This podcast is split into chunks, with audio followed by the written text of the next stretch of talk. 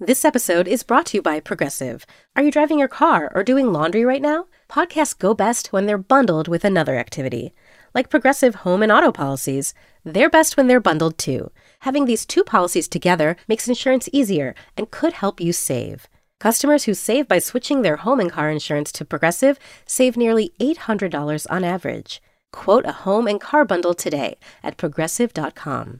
Progressive Casualty Insurance Company and Affiliates. National average 12 month savings of $793 by new customers surveyed who saved with Progressive between June 2021 and May 2022. Potential savings will vary. Hello and welcome to Little Gold Men, the award season podcast from Vanity Fair. It's such an honor to present this next award. And here are the nominees. And the Oscar goes to. And the Oscar goes to. And I can't deny the fact that you like me. I'm the king of the world. There's a mistake. Moonlight, you guys won Best Picture.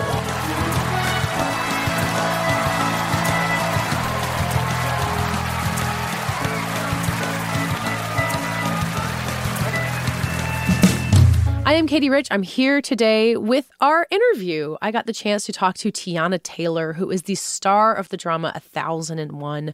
Um, it won the Grand Jury Prize at Sundance earlier this year. It's now open in theaters, uh, courtesy of Focus Features. It arrived at Sundance with a distributor already in place, which is kind of a, a sign of faith in a movie at that festival where you kind of never know what you're going to get. And that's a really strong sign of faith in a first time director in A.V. Rockwell, who um, made her first film, Lena Waithe, as a producer on it.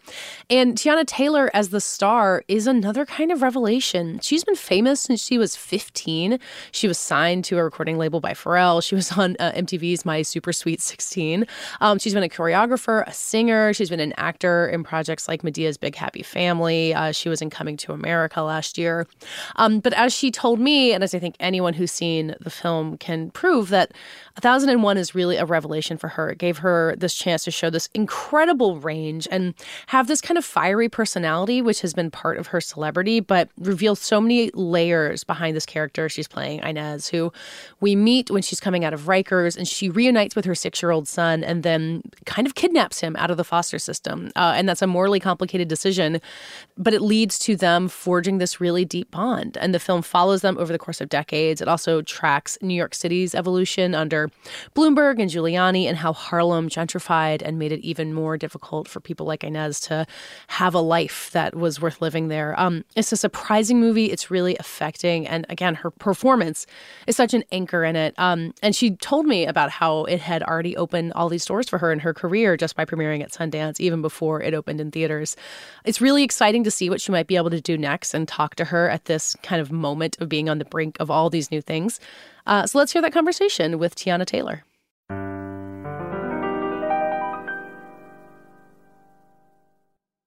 You've been in the public eye for a long time. You've done a lot of press. Is doing press for 1001 really different from what you've done before? Yes, it's absolutely different. I think this was my first time doing press for a movie that I've been number one on a call sheet on. So it's definitely a lot more work. um, yes, it's a, it's a lot of work, but also um, just for what, what, type of movie it is, it's a really heavy mm-hmm. movie. You know what I'm saying? So it's like a, a lot of the conversations are really, really heavy and, and really deep. So it's definitely like a lot of work times 10. Yeah. I mean, you've, you know, not shied away from work in your whole career, but when you sign on to a movie like this, you're number one on the call sheet and it's such a small movie. Like, you kind of know from the beginning that the work is the point, right? That you're going to yes. be pushing that boulder up the hill. Yes, yes, yes. So, why was it worth the work? Oh, absolutely. I mean, honestly, it was worth the work when I first read for it. You know what I'm saying? Like, and I didn't even have the whole script yet. It was literally just like a few scenes, like the audition scenes, and then um the synopsis and like a little tiny, like, few liners about who Inez was and you know, I was like, oh, I want to be a part of it. Like, this is the moment that I've been waiting for. This is the role that I've been waiting for. Cause, you know, I've done a lot of different movies, but it's always been like a funny movie or a dancing movie. Like, nothing yeah. that really showcased me or gave me a fair chance to show the world what I could do. You know what I'm mm-hmm. saying? And it's just like, it was, it was a feeling. And I just knew that it was mine before I knew it was mine. You know what I'm saying? Like I manifested and I worked really, really hard for it. I got on multiple phone calls and did a lot of workshopping to get prepared for for Inez. Mm-hmm. I mean, when you started working when you were 15, you know, you were singing, you were dancing. Was acting always uh, one of those goals for you, or did it take a while for you to kind of realize that acting was something you wanted to do?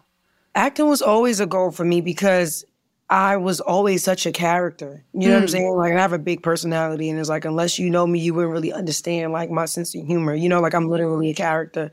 I was probably like six or seven or maybe eight, maybe eight watching Pretty Woman. Mm-hmm. You know what I'm saying? Like I just I just always loved movies, you know, like so it's just like when I became a singer, I was kind of like already into everything. Like I've always been a type of kid, just got my hand in everything. But I think that um how busy it is to like record an album and do press for an album, like at that time back then, it was really hard to try and juggle a whole bunch of things, you know. Mm-hmm. Um, so being signed to a label, they have one goal and one goal only, you know, and is to get this music out. So everything else was kind of like pushed to the back burner. You know what I'm saying? Mm-hmm. So um, yeah, it's always been a, a dream of mine, but it was it was never really pushed to the forefront.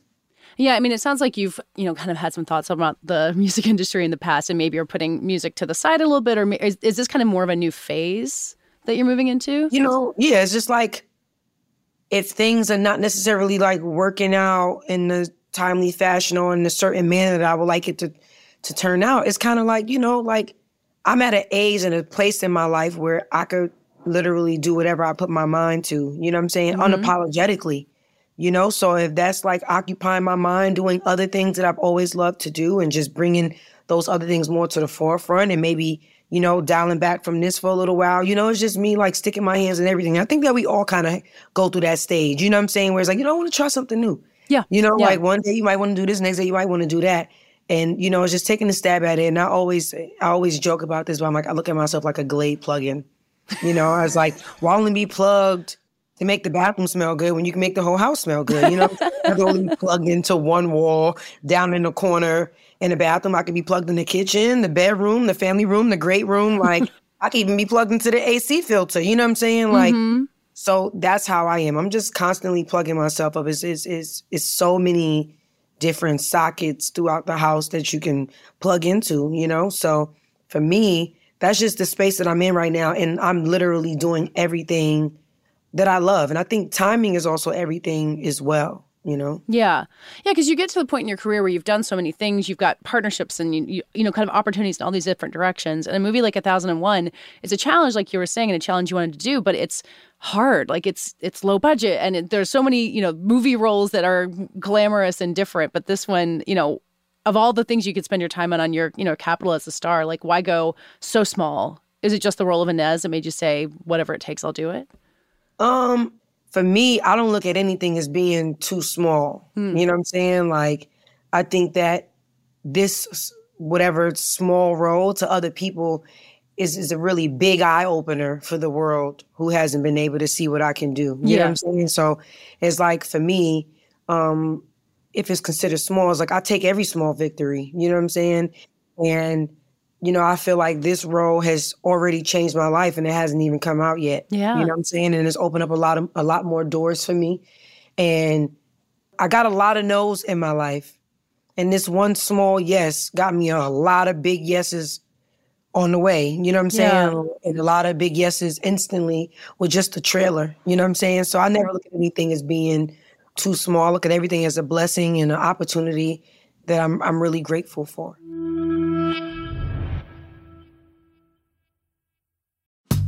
Hey, I'm Brian Stelter, host of Inside the Hive from Vanity Fair. This week, with the help of Dan Adler and Olivia Nuzzi, we're going inside the media circus swirling around Donald Trump's criminal trial. People want coverage of Donald Trump. There are sort of shades of 2015, 2016. I found it to be a, a total break from the reaction to a lot of Trump coverage in the last two years. Join me, Brian Stelter, on Inside the Hive from Vanity Fair. Listen wherever you get podcasts. So when you take on this role, you know, your work with A.V. Rockwell, like she's making her feature debut, you're really trusting each other. Like you have to build such a relationship to give a performance like this. And you know, you've been on film sets before, but I'm imagining that relationship with her is really different. I'm, like, how did you build that trust together? Yeah, absolutely. I mean, one, it makes it even dope because, you know, she is a black female director. I'm a black leading lady. So, you know, I thought it was dope because it was like r- real woman empowerment and Mhm. like a real sisterhood and to be able to, like you said, trust one another and also just uplift one another and knowing that, okay, cool, like at this point, you the quarterback and I'm the wide receiver. You know what I'm saying? And you got to trust me enough to be able to throw that ball and know and trust that I'm going to take it to the touchdown. You know what I'm saying? And I think that that is our dynamic and why it came out so beautiful because I knew I had a job to do. I knew that I couldn't drop the ball.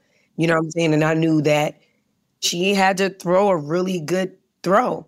You know, she got to be a really good captain, a really, a really good quarterback to make sure the whole team is on point. You know, so I feel like she had a really big job to do, and I had a really big job to do, and I'm super appreciative for that. Yeah, I mean, did you did you have conversations with her ahead of scenes? Like I'm thinking of when you see Inez walking down the street in the beginning of the movie, and she's kind of strutting through the neighborhood, and the way it's filmed makes her look like this hero, like you know, this conquering Yeah. hero returned to town. Even though it's not really what it is, but it's kind of more in her head. So, do you know what the camera's doing and how it's showing it to be able to kind of lean into that? Do you did you guys have that conversation just about what the the cinematography is? Absolutely. I mean, like? we always we always tap in. I think that's the beauty of it. Like I'm a music video director, so mm. You know, even though I haven't all the way stepped into television and film yet, I still understand what it is to be both in front of the lens and behind the lens. You know what I'm saying? So I think for her, it was also like a settling, you know, comfort in knowing like I see what you see, boo. You know what I'm saying? yeah, Like, yeah, yeah, yeah. you ain't got nothing to worry about because like I'm super tapped in and you know I know what a certain shot should look like. I know exactly what to do, exactly how to catch it. So I think it was like the perfect balance for um you know the both of us and her knowing that I understand not only from Inez's point of view but from her point of view. Yeah. Yeah. I mean, I think a lot of maybe not a lot of actresses actually do this, but you you talk about characters and you talk about women especially being unlikable. You know, female characters they have to be likable. And in that beginning in the movie, Inez is hard, and you get why the people in her life are saying, "Don't call me anymore." How much was that in your mind? How much did you try to put out of your mind in you know capturing who she is in that beginning of the movie? I think that Inez has always, you know, been a, sh- a strong person. You know, I can definitely see that she would probably get in her way a lot of the times, but I think that that's just a part of growing pains. You know, we also not Mhm. understanding that she's fresh out of jail and only 22 years old. You know what I'm saying? That's extremely young. So to also just see her grow from 22 to 34, you know, Inez has come a long way. So I don't think Inez did anything out of the ordinary that any of us haven't done. You know what I'm saying? Getting in our own way, taking everything personal. I think that it was it was just tapping in, and and I, we would create these categories where it's like, okay, cool. When do we tap into our inner child? When do we tap into this? When do we tap into that? You know, so me mm-hmm. and AV had like a little bit of a system going on. Like, okay, cool. I feel like in this scene, like if we do inner child, let's mark everything that's inner child in red. Oh wow. Okay. Let's mark vulnerable Inez in green. Let's, you know, angry Inez, hothead Inez. So we marked everything and it was almost like a like a rainbow script. You know what I'm saying? We were able to really see, okay, cool, like this is all highlighted in green because this is when she gets whatever uh category the green was. You know what I'm saying? Yeah. So it was really easy to kind of tap into that because if you read it that way and you see that color, then you kind of already know. So by the time it's time to film, you're like, okay, cool. Today we in the red. Yeah. Well, and, it, and sometimes one scene has all of those things. That's what makes her so interesting. Is she kind of says something hot headed. Exactly. Yeah. So it's like go Rainbow Inez. Rainbow Inez is a slew of emotions. You know what I'm saying? So yeah. Yeah, I mean the you say the inner child thing. I was thinking about in that early scene in the hospital where she says to Terry, like, "Well, get your own fucking toy." Yeah, get like, your that's, own- yeah, that's what a kid yeah. would say, right? Yeah. And then she kind of immediately is like, "Okay, no, that's not the way to do it." And like, I have kids, but I feel like I do the same thing where sometimes like your kid self comes out talking to your kids. Yeah, your little feelings is hurt, and it's just like, well, damn. Because for her, she's like, I went out the way. Because at the same time, you know, she she is doing for this kid, you know, things that weren't done for her. So not Yeah. only is she still got that inner child, but like she's still hurt because it's like, well, damn, I went on my way to make sure I got you. I thought this was the right thing to do. You know what Yeah. I'm saying? And apparently to you, you're not impressed. So forget you. You know what I'm saying? boom, boom. yeah, just kind of catching herself. Yeah, I mean those scenes with the you know the youngest terrier, like it, his face is just so like open and heartbreaking. And you know you have kids of your own, but working with kids must be really different. Like what's what's that relationship building like for you and that actor particularly? Um, I think because I'm a mom, like it working with kids is super easy for me because I'm already super nurturing, you know what I'm saying? I'm just always in mommy mode, you know what I'm saying? So working with little Aaron, was really amazing because like he fell into me and I fell into him. You know, like we were literally like our bond off jump. It was just there. You know what I'm saying? And then Junie was on set a few at a time. So that was also like another comfort zone in between takes to be able to, you know, play with her. And you know what I'm saying? I think the great thing about kids is they so pure. They don't know like, well, why are you handling me this way? You ain't my mommy. You know what I'm saying? like it's just kids, they respect their elders. You know what I'm saying? And I think that they respect comfort and and and and nourishment. You know what I'm saying? Like they mm-hmm. they respect that. So as long as you cuddly, you know what I'm saying, and, and you have like a certain presence or energy, I feel like kids kind of just fall right into you. Yeah, I mean, and when the movie too, we know they're in that phone booth, and you know she's saying to him like, "It's you and me. Like we have each other." Like kids fall into that kind of thing. You know, Yeah. they'll trust you if you look at them like that. Exactly. And what's crazy is people don't realize that kids need just as much as reassurance as you do. Yeah. You know what I'm saying? If not more. You know, they just want to know, like, okay, yeah, this is what's happening. This is what's this is what's going down. Because you know, kids will definitely test you. Yeah. You know, they feel like you're going. And Ez too, for sure. Mm-hmm. Yeah, I've, I've definitely saw from like my most frustrated parenting moments, and just you know, Yeah. sometimes you want to yell back, and you have to calm yourself down. Right, right. I mean, you're saying you're nurturing in all aspects of your life. I was going to ask about like how being a mother yourself affected you going into this. It sounds like it affects everything that you're doing at this point. Yeah, I mean, honestly, um, I, I don't think I would have ever been able to give Inez what I gave Inez if it wasn't for, you know, me being a mom. Because if you think about it, I had to, I had three different sons, three different ages in a short period of time. So it's not like we filmed for 18 years and they really seen me going through the trenches. You know what I'm saying? Like one day or a few, the first few days would be little Terry, and then the next three days will be, you know, uh, 14 year old Terry, and then the next five days will be 17 year old Terry. So you're dealing with these different personalities, but they're all your kid. You know what I'm saying? So I think like being a mom has made it easy for me to kind of like handle them and not have to practice that, you know? Like yeah. being a mom is a skill. You know what I'm saying? So to be able to kind of just tap in, it just really actually made it easier to flow and like to just be natural with it because I didn't have to change who I was. You know what I'm saying? Like, Yeah. If anything, I had to more so emotionally and mentally tap into Inez. Like the mother part was easy, but also the emotional mental was easy too because I was dealing with a lot. I was six months postpartum um, with my youngest daughter. So I had my youngest daughter with while I was raising a six year old, you know, and um, And in the pandemic, right? Wasn't was yeah, the pandemic was happening, and I was also dealing with just like a lot of loss, you know, a lot of loss of loved ones. So I was going to funerals during my lunch breaks, and like you know, it was a lot. But I think the therapy of it all was being able to let it all out through Inez. Yeah. To just every single cry, every single frustration, just to mourn and just grieve through Inez, you know what I'm saying? And really have that outlet to let it all out. Because once I got back home, you flip the switch and I'm super mom. Yeah. That's it. You don't get to cry. You don't get to be frustrated. You don't get to, you know what I'm saying? Like that's when you really see your strength and and when you really have to mask a lot of the things that you're going through because you have babies to raise. Yeah. Had you felt like you could let part of yourself out in your previous performances like that? They're not as dramatic, but did you feel yourself? So this, this is the first time that's happened. This Really? was the this was the first time. It's been certain moments where like even in certain movies where it would be like a little bit of a serious part. But because it wasn't a super serious moment, they would never use me really breaking down. So it was Yeah. always kind of hard to stay in it because I'm like, well, I'm doing all this extra stuff and it ain't even being used, you know? So it's like to know that no matter where you turn to Inez is just it's heavy and it's deep and you really get to see what I could do. Yeah. I mean, you know, this part is opening doors for you the way that you've said, but do you feel like you've spent time before like showing people what you can do or saying like you can use this part of me? Like has that always been part of what your career is is saying, No, no, no, I can do this too. I can like like watch what I, I'm capable of.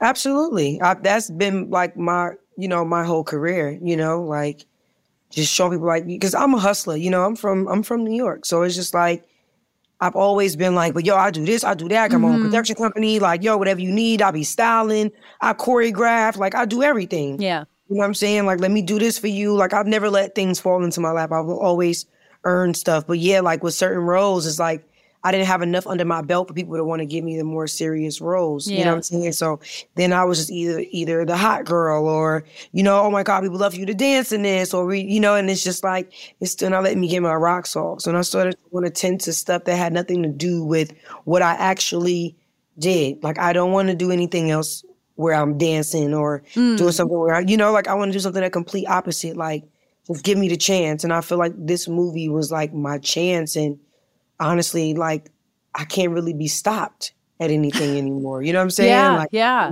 go for whatever I want. Yeah. I mean, you know, you talked about the, the doors have opened. Obviously, there's stuff that can't be talked about, but just in general, like, do you feel like you are want to pursue more different things or just bigger things? Or like, what is some of that stuff that's open for you now that you're really excited about? You know what's crazy? Timing is impeccable because I remember when I was done with Inez, I didn't have anything else coming up yet, and I remember I was like, "Well, damn, what's my next, my next thing?" Because I also want to be able to to do other things.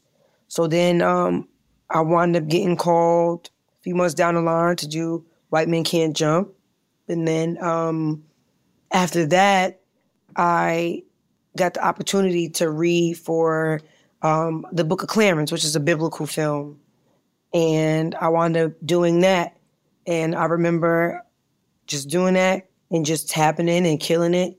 And it's crazy because these were all filmed at three different times and they're all coming out this year. Yeah. So I was like, wow, like even that timing of not only all this time I've been trying to prove that I could do everything, now I have a a film like Inez, and then I, you know, have White Men Can't Jump, which is a complete different character, and then I have a whole biblical film, which is a complete different character. Now I got three movies coming out in one year that could really show my range. Yeah. That was that was God, you know what I'm saying? And it was just like also following my heart and understanding that everything may not be for me. You know what I'm saying? So if I feel it in my gut, just kind of like following my, you know, following my my gut and following my heart. And I think that, you know, that's what made it kind of dope. So I get to show my range. So I'm doing that.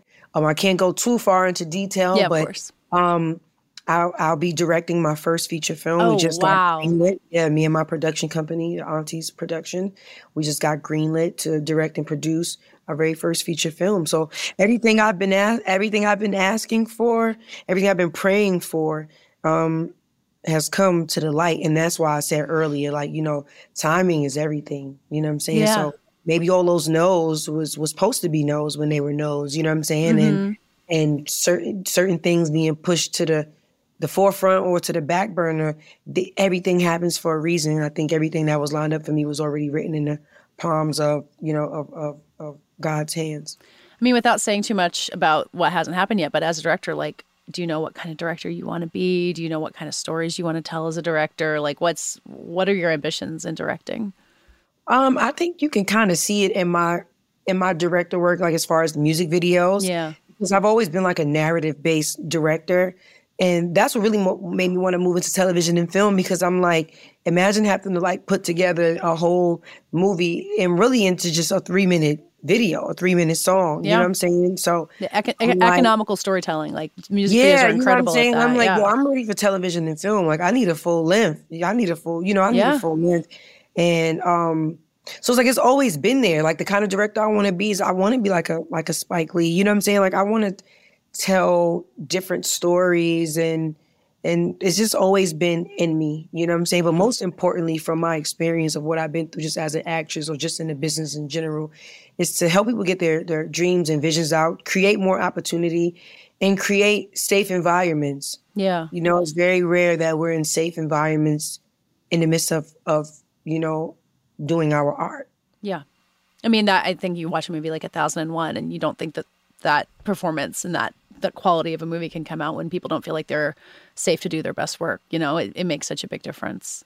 Right. Yeah, I mean, that movie definitely inspired me and it's taught me so much as a director, especially with going into like me myself going into my very first feature film to watch AV in her very first feature Yeah, film. yeah. Yeah. It was inspirational. You know what I'm saying? And I think everything happens for a reason. Like it wasn't meant for me to get into television and film yet until I seen how another director working on her first feature do it. You know what I'm saying? Like I feel like the way God has my cards lined up is magical. It's like he the goat. You know what I'm saying? Like it's like everything, the timing is is a it's the alignment that's crazy, the timing, yeah. when and how. But it's just like I don't know how I probably would have went into my first feature film had it not been for me being able to experience AV. You know what I'm saying? Because just as a music video director, I've been able to help her in certain ways. You know what I'm saying? And she's been able to help me without even knowing that she's helping. You know, but one thing about me is I've I've always been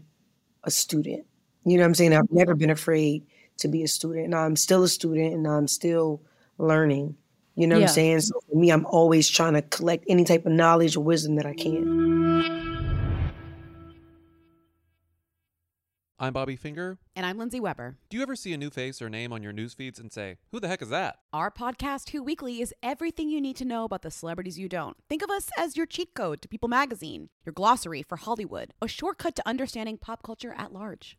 For the past eight years, Who Weekly has been telling listeners everything they need to know about the celebrities they don't.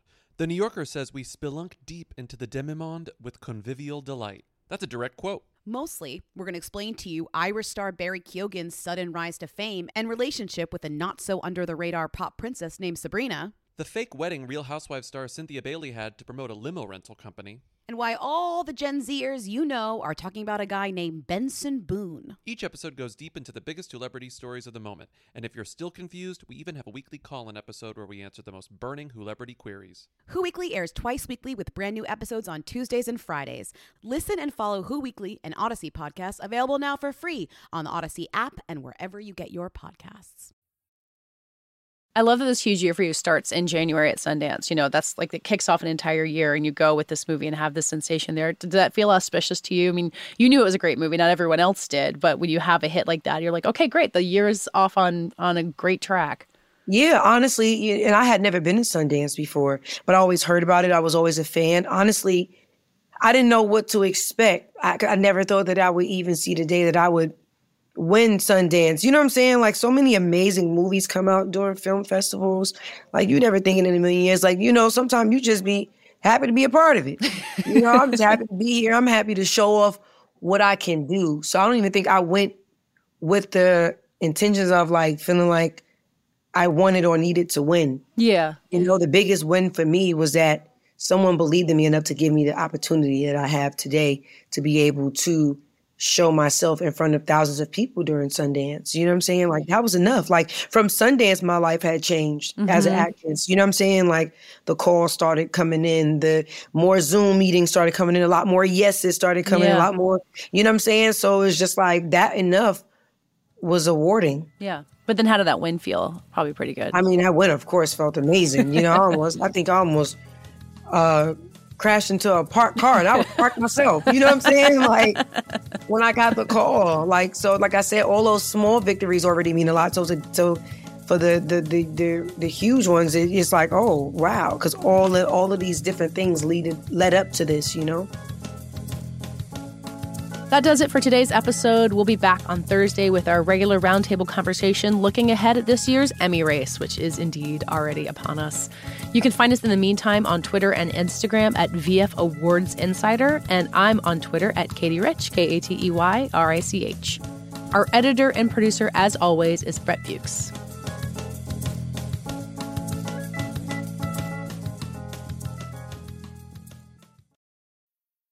I'm Alex Schwartz. I'm Naomi Fry. I'm Vincent Cunningham, and this is Critics at Large, a New Yorker podcast for the culturally curious. Each week, we're going to talk about a big idea that's showing up across the cultural landscape, and we'll trace it through all the mediums we love books, movies, television, music, art. And I always want to talk about celebrity gossip, too. Of course. What are you guys excited to cover in the next few months? There's a new uh, translation of the Iliad that's coming out, Emily Wilson. Oh. Really excited to see whether I can read the Iliad again, whether I'm that literate, I'm, I mean, the jury is out. I can't wait to hear Adam Driver go again in an Italian accent in Michael Mann's Ferrari. he can't stop. I mean, and, and bless him. I can't wait. Molto bene. Molto bene. we hope you'll join us for new episodes each Thursday. Follow Critics at Large today, wherever you get podcasts. You really don't want to miss this. Don't. Don't miss this. Don't miss it. See you soon.